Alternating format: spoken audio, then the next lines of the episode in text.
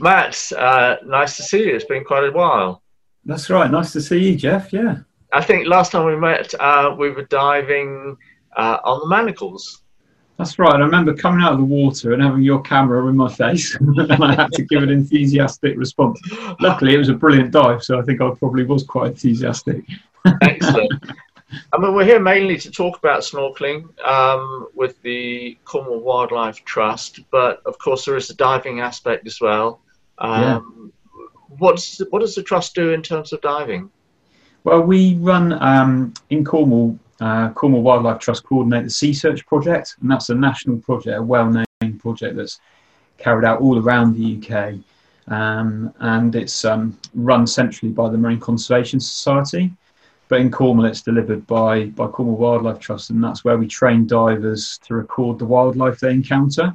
But we're getting more and more interest from snorkelers, so we're very interested to uh, to talk to snorkelers too. And um, and generally, I think snorkeling is um, is something that the Wildlife Trust really does think is a great way of getting people engaged. And you agree, I'm sure. It's how most of us started out, isn't it? In our passion for marine life, I think. Just yeah, yeah. under the water and going for it. Yeah. Well, it's so it's so cheap and easy to do, and yeah. you know usually no training, so it's it's a thing people can have it have a go at. Um, with oh, the Wildlife yeah. Trusts, do all the trusts who have a coastline uh, participate in the diving and snorkeling? Uh, not all of them, but um, but many of them do. We're quite. Um, each wildlife trust is actually a, sort of an independent charity, so they they quite often they're run quite quite differently. But yeah, get in touch if you if you aren't in Cornwall, get in touch with your local wildlife trust, and you never know they hopefully they'll have some snorkeling on offer. So with the snorkeling, how is that set up? How how are you working that? Well, um, the Wildlife Trust staff are able to lead snorkeling events, and we're all qualified snorkel instructors with BSAC. But we're also um, really working closely now with a network of volunteers all around Cornwall. We have all these little uh, marine um, conservation groups all around the coastline. There's 15 of them in total um, that we've been working with in the last few years. And at each of those groups, we've actually managed to offer snorkel instructor courses. So there's people, at all of those groups all around the coast who uh, are able to lead snorkeling events. And, you know, we're encouraging them to do that. And they advertise those events uh, through Cornwall Wildlife Trust website but also through their own social media, out, you know, websites, etc. Um, and collectively, it's called the Your Shore Network. I don't know if you've heard of that. They've got a great website called the Beach Range, uh, beachrangers.com. So people can go to that site as well as the Wildlife Trust site to find out what's happening at all of those uh, groups around Cornwall. And yeah. what, what kind of people join you? Well, um, snor- our snorkel events are open to anybody who's a swimmer, um, you don't have to have been snorkeling before. We find actually that a lot of people who take part in these are a bit nervous to begin with. Perhaps they haven't, you know, they've, um, for whatever reason, they've not had a go at it before, and they and we find that these groups are really nice because they give people that confidence. We break it down and make it dead simple and easy. We've also got a big stock of snorkeling equipment, wetsuits and masks, so yeah, it's all made dead easy. We make sure we choose a safe location where the water clarity is likely to be good, because that's one of the main problems people have snorkeling uh, is they go to the wrong place, don't they? I mean, uh, and you and I know that you can very easily, if you go to a place that's a bit windy or a bit choppy, it, it can't, it's not going to be as pleasant an experience as going somewhere nice and sheltered where there's, you know, good water clarity and and and um, not too much current. So that, we, we kind of make it thing. we make the, it easy for clarity. people. Sorry, um, that's the thing. The clarity. It's it's. Um, I mean, it's not like we're in the tropics and you get the coral reef stuff and you can see what's below you. So as you're saying, picking your spot is yeah. crucial, uh, and that's where your expertise comes in, of course. That's right, because if you just go out and buy a mask and snorkel, but you don't really know these things, you could easily sort of think, well, actually, snorkeling in England isn't that great. But we, you and I know, it, it can be absolutely brilliant. And you know, the water clarity is never, yeah, it's never going to be gin clear, is it? Let's face it. But we do sometimes get fantastic water clarity. And there's loads of marine life as well. I think a lot of people tend to snorkel at the wrong times as well. If you go snorkeling at high tide, quite often you're a long way from seaweeds, you're looking down, everything just looks a bit blue or green. But when, you know, at mid tide or lower, you're more in amongst the, the wildlife, in amongst the seaweeds, and it's actually really stunningly beautiful. Um, and it just takes people a little hurdle to overcome and then we open their eyes to it. And then once they've once they've uh, got involved, quite often these people get really hooked on snorkeling, which is brilliant. I did, I yeah, I do, I do find um, if you're in a group or, or your family and you're diving with somebody and the family's sat on the beach, if they've got a mask and snorkel, uh, they can have some idea of what you're looking at. You know, conditions being yeah. right and you've got something to talk about when you come out, and they love it, and then they get introduced into the wildlife. And uh, I mean, my kids, I remember they, they just used to love snorkeling, and they used to particularly like seeing me down below, yeah. which is yeah. there you go, you know, that, that's kids for you. But with kids, I mean, what age groups are you actually getting? So um, the Beach Rangers project has been mainly aiming at uh, people to uh, sort of young people between 11 and 24. So sort of a slightly older demographic. But we also, through our um, Wildlife Watch events, we also do events for younger children.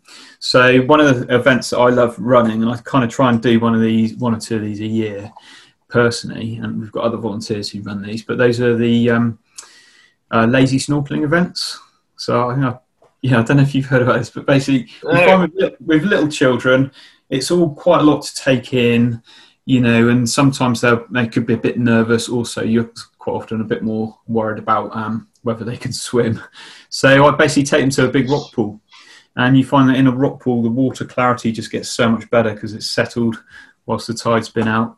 And, um, and, to begin with, we're just lying on the edge of the rock pool, sticking our heads in. And I often put down sort of um, surfboard bags or something like that so they can lie on the edge and they're not getting scratched up, and that, that works really well. And um, you know, eventually, then they start swimming around in these in these big tide pools. And uh, actually, I've got to admit, one of my favourite places for snorkeling is actually big rock pools, because you've got great lighting, the water, you know, can be very clear. You've got wildlife right in front of you, small stuff quite often, but beautiful creatures. Uh, and if you've got a little camera, you know, you can just get in there, and, and that sort of snorkeling is is fantastic in Cornwall. It really is. And so yeah, so we often do those with with the small children, and then if you've got a group who are getting a bit more confident, then we'll we'll think about taking them out into the wider sea. But it gets you away from that whole kind of um, it it gives you a bit more control, gets you make sure that the kids are really sort of relaxed, and that works really well. I, do find, and you just showed the little camera there, uh, yeah. when kids, adults even, you know, they can be kind of nervous in the water, and especially when they're on top of weed. And yeah. weed invokes a little bit of fear into, into quite a lot of people. They're just wondering what's going to come out of it. But when they've got a camera and, and they're looking for something to film or photograph, if, all the fear goes. And then yeah, they're, they're yeah. just then are concentrating on on looking for things to, to film and have they got the shot and it, it's great. I, I love it. I think cameras yeah. ought to be given away to to anybody who enters the water. Yeah, it's it's um so much more accessible now, isn't it? Underwater. Oh. I wish um I'd had a camera like that when I was a kid. So they're lucky, aren't they? It's new generation digital yeah. cameras, and the video on them is amazing. So yeah, um, and they're a lot more affordable. So yeah, we uh, a lot of the marine groups actually have managed to get little bits of funding to buy these cameras. So we've got lots and lots of people who own those now all around all around Cornwall. Lots of our volunteers have these small cameras on there, and um, yeah, like you say, yeah, if, if, you lend them to people, it definitely relaxes them.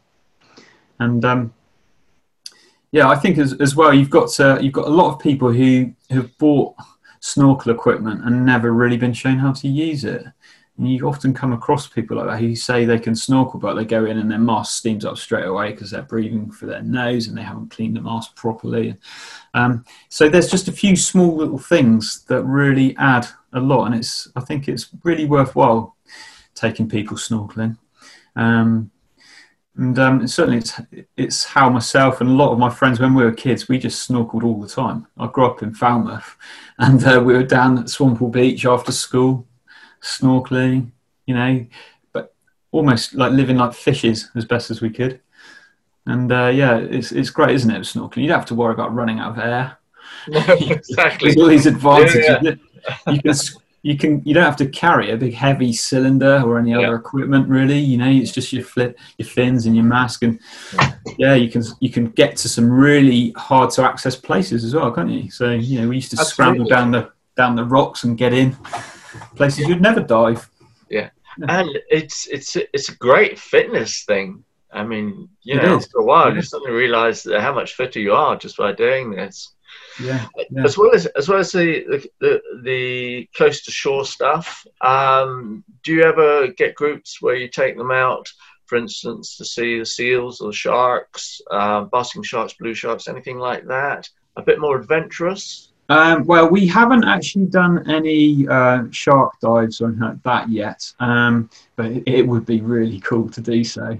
Um, and with the swimming with the seals, you know, obvi- obviously you've got to be careful. In you know, we don't want to disturb the seals. We do a lot of work with Cornwall Seal Group, and um, there are a few areas in, in Cornwall where you can have good encounters with seals, but there's also a few areas to avoid. You know, for obvious reasons, if it's an area that's important for seals for for hauling out and for puppying, etc. You don't want to disturb them, so you have to be a bit careful.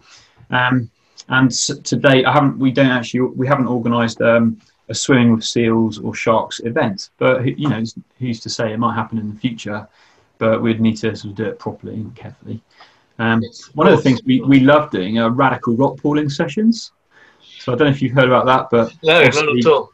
you know, people, especially sort of youths, 11 plus, they kind of think, oh, rock pooling, you know, we did that when we were little kids and they might not feel so interested in it. So we call it radical rock pooling and it's essentially a bit of rock pooling, but you've also got scrambling over the rocks, a bit of coasteering, jumping in, potentially swimming through gullies. And if you then add in a snorkel, it becomes a real mixture of all, you know, all three. And it's really exciting. And um, clearly, you know, um, you have to be a bit careful again choosing your locations and but we normally have qualified lifeguards when we're doing that sort of thing. And um, yeah it, it can be really exciting and really good fun. Weather allowing, do you or can you do this all year round? well um, our sort of peak season is obviously through sort of may through to october. Um, it all depends how good your wetsuit is or your dry suit even. But our divers dive all year round. And um, I, I doubt we'll ever organise sort of really busy large scale events in the winter. But there's no reason why people if they've got the right equipment why people can't carry on snorkeling. Um, you do find in the winter it's a bit harder sometimes to to get cloud you know good clarity good visibility because you've got more chance of rain producing sort of murky conditions as you get rivers sort of really swelling don't you? And mud and stuff getting washed out to sea and, and there's a lot more surf at this time of year but you also get those incredible gem-like days don't you where everything comes together the water clarity is good there's a lot less plankton in the winter. So if there's been a spell of quiet conditions yeah why not make the most of it? You just need to get a bit more rubber on you. Yes, It's a bit wet absolutely. yeah. And if people want to join you, can you remind me again um, how they get in touch, how they join you? Yeah, so they need to visit Cornwall Wildlife Trust website, and you can find um, details of Sea Search, which is the project that I run, and the Your Shore project on the website. Both of those, you know, both of those, you're welcome to get in touch. And also keep a lookout on our What's On calendar. This year's been a funny year for everybody, hasn't it? But with um, public events, we've had to cut cut the numbers of events we've run quite significantly because of COVID. But hopefully in spring we'll have another, you know, a really great year planned out. So keep coming back to the website, see what's happening, and get yourself booked on to one of our snorkel events. And I think you're going to love it. Matt, that's great. Thank you. Um, nice to see you again. And as you say, COVID is uh, is Yeah. it keeping you out of the water at the moment? Or are you managing to get in? We found it hard this year with diving because obviously when you're on a dive boat with 12 people, they're all close together. And yeah. uh, so um, we did have a little bit of, well, we've got a bit of funding for some subsidised dive trips, but they've all been put on hold until uh, hopefully it'll happen next year. But um, yeah, that's been a, a shame but it's still been busy. We've got lots of other projects I work on, and we've been busy um, working on the sea, uh, Cornwall Good Seafood Guide. We've been doing a lot of sea, sea quests, so sea watches from the cliffs. Um, so the Wildlife Trust's been extremely busy. You know, we still monitor all the strandings coming in. There's, there's loads of great initiatives that people can get involved with, not not just the snorkeling. So yeah, hopefully, if, if, if some of the, the listeners want to check out the website, you'll see there's lots of other things, and we're always looking for help with, with our projects on you know on land and sea. Excellent, Matt. Uh. Thank you again. Uh, good to see you, and um, yeah, good luck with it all. Thanks, Jeff. Cheers. Bye for now. Bye. Bye bye.